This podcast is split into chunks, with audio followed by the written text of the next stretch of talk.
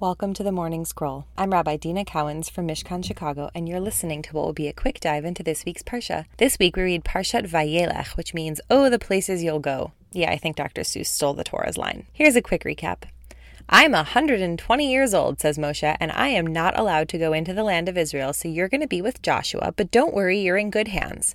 God will deal with your enemies, just be strong and have no fear. Moses then calls Joshua over and tells him, you too. Be strong and courageous. God is with you. Also, here's a Torah I wrote for you and the priests.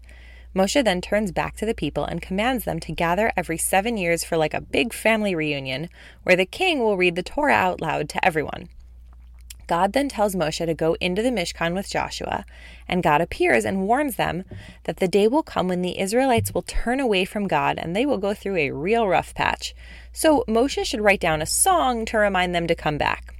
The people are going to feel pretty abandoned, God warns, so the song, which is next week's Parsha, will be their reminder that they knew this would happen and they have a way back if they do tshuva. Moses finishes writing the Torah and then gives it to the Kohanim to put in the ark, then tells everyone to gather around for his swan song, for which you're going to have to come back next week. Chazak v'amatz libecha, make your heart strong and courageous. It's a line we hear multiple times in this week's Parsha and pretty much every time God addresses Joshua from here on out.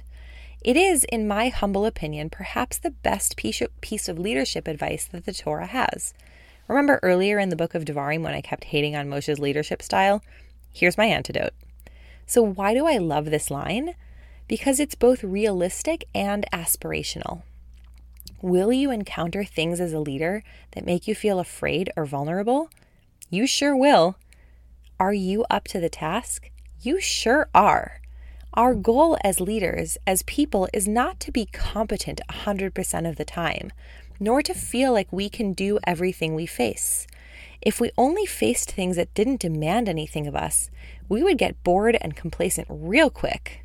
Our goal instead is to do things that get our hearts pumping a little more than usual, to do what we can to be courageous, including asking for help, asking for reassurance, and then believing in ourselves.